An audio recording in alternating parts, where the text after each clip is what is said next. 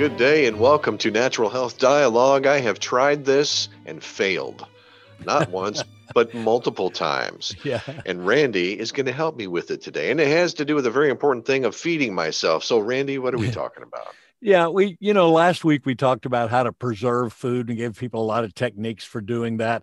And then uh, it, uh, it dawned on me that we haven't even told the people how to get the food. And so today we're going to talk about getting your food. And I'm a really, really big proponent of home gardening. Uh, so we're going to talk about how you could a, a, lot of techniques for home gardening. What if you're an absolute beginner, or if you're more advanced and want to try some two, uh, new techniques to try to get your productivity up a little bit. We'll talk about some of those things as well. going to give you a couple of examples of what a couple of my family members have done that have really, really pleased me. I've been gardening my whole life. Uh, I grew up in a family that really raised everything that we ate because we had to. Uh, we couldn't afford to buy all the food and stuff, so we just made it ourselves. Uh, so uh, we're going to. Um, uh, what I realized in this day and age is there are a lot of complications in terms of getting your food. Uh, you don't know where it comes from. They're genetically modifying a lot of foods, and a lot of people are worried about the long term repercussions of that.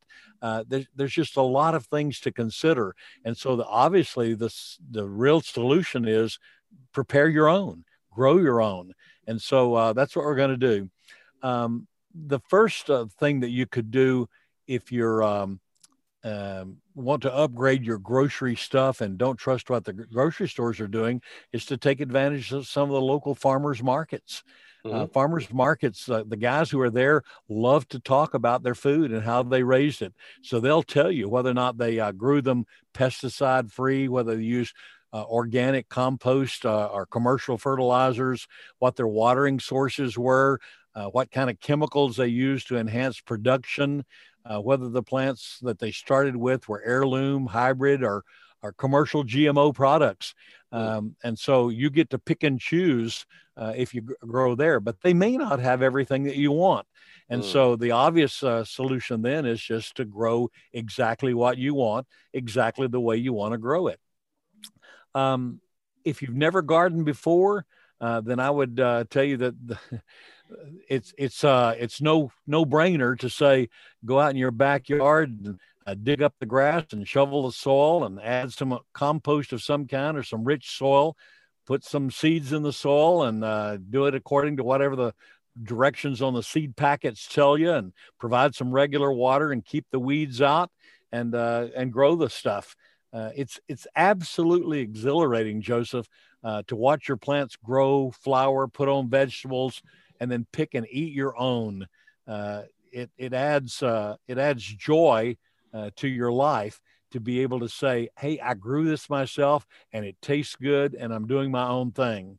I'm happy to say I wasn't a complete failure. I was able to actually get some uh, tiny little cherry tomatoes to grow all right. ate them. So I felt All that right. exhilaration you're talking about. Yeah, it's kind of nice to walk out in your backyard. Besides the fact that every vegetable that I've ever eaten tastes better when it's eaten fresh and left in the ground until it's actually ripe and ready mm-hmm, to eat. Mm-hmm. Most of the things that you get at the grocery store left the market or left their their garden area even sometime weeks before, which means that if they're ripe in your grocery store right now, uh, they were picked when they were still green or or maybe even totally inedible. So uh, there's nothing in the world, in my estimation, like a vine ripened tomato picked off the vine and eaten in the garden while it's still, still garden fresh. I absolutely love that. Um, through the years, I've uh, used a lot of techniques and each one of them has its advantage. But um, my dad used to uh, uh, take a tractor and uh, dig up the ground and produce virtually all the vegetables that we ate.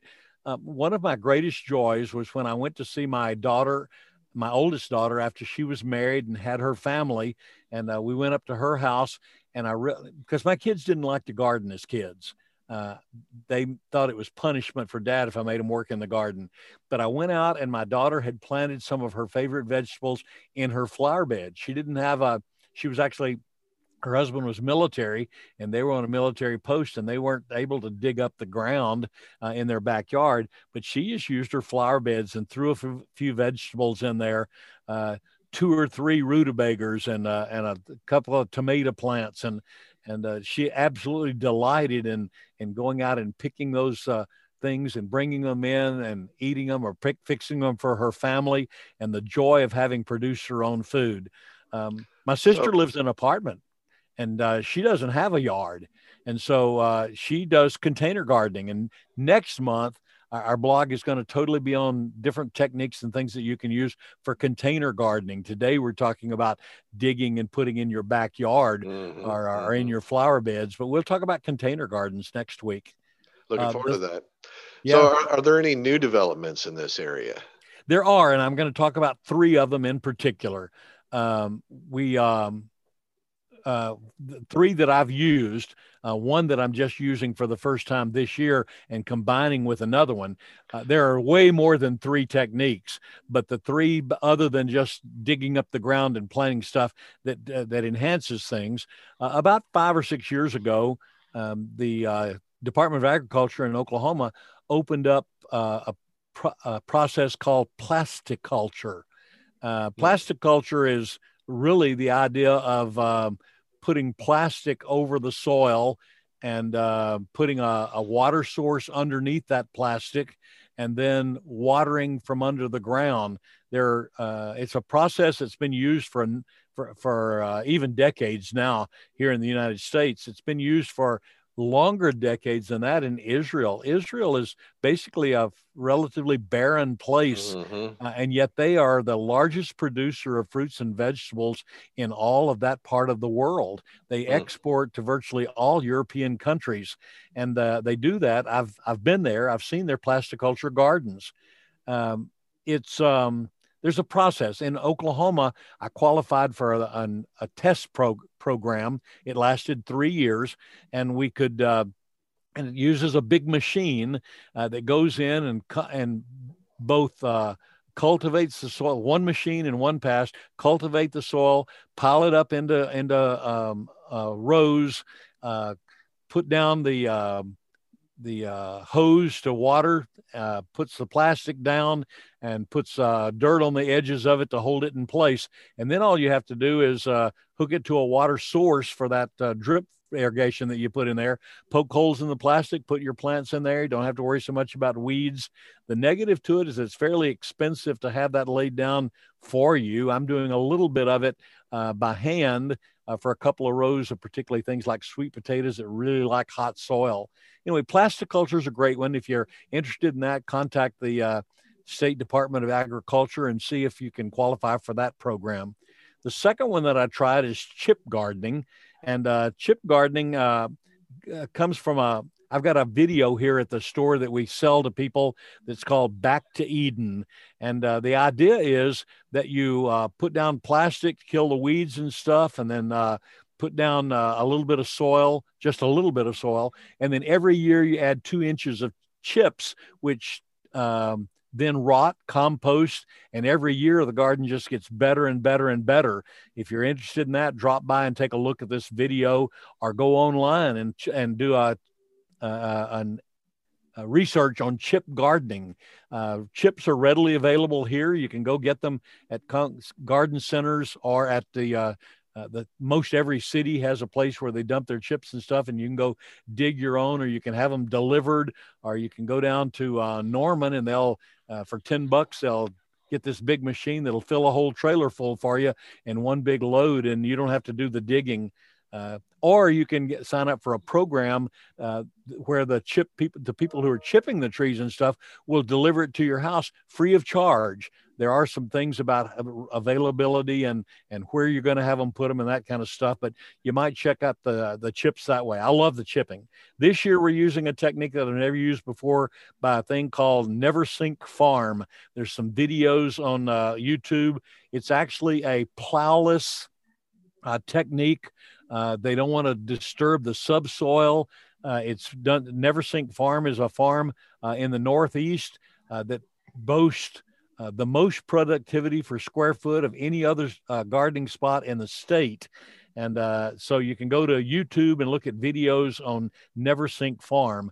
Uh, we're going to try this year. My technique is going to be um, and I've already started the gardening process. We're going to use the no-till, but uh, after we get our our our seeds in the ground, we're going to add chips around them as well. So uh, I don't plan to plow anymore. I'm not going to destroy the subculture, but I am going to put down the chips, and the combination of the two I think will be the best of both worlds. Um, Look forward to your personal case study on that. Yeah, I will, and I'll be sure to share that as well. Uh, main thing is uh, you need to grow your own food, and that that way you never have to worry about being without food. And uh, if you want to really take care of the health of your family and feed them well, do it yourself. Become a home gardener. All right. Good word. Randy, thank you for that advice and encouragement. And you've uh, encouraged me to try again. And maybe I won't fail this time if I use some of your advice here. You know, the, the thing that I tell people all the time is that the, uh, the only thing that limits the size of your garden is how much time do you have to put into it how much work do you have available what kinds of things do you want to plant. You get to determine the size the quality and all that kind of stuff if you do your own home gardening. I really do encourage that to, to all of our listeners. Put a garden in your backyard. All right. May the lord bless your gardening efforts. Until next time we'll see you later. Bye bye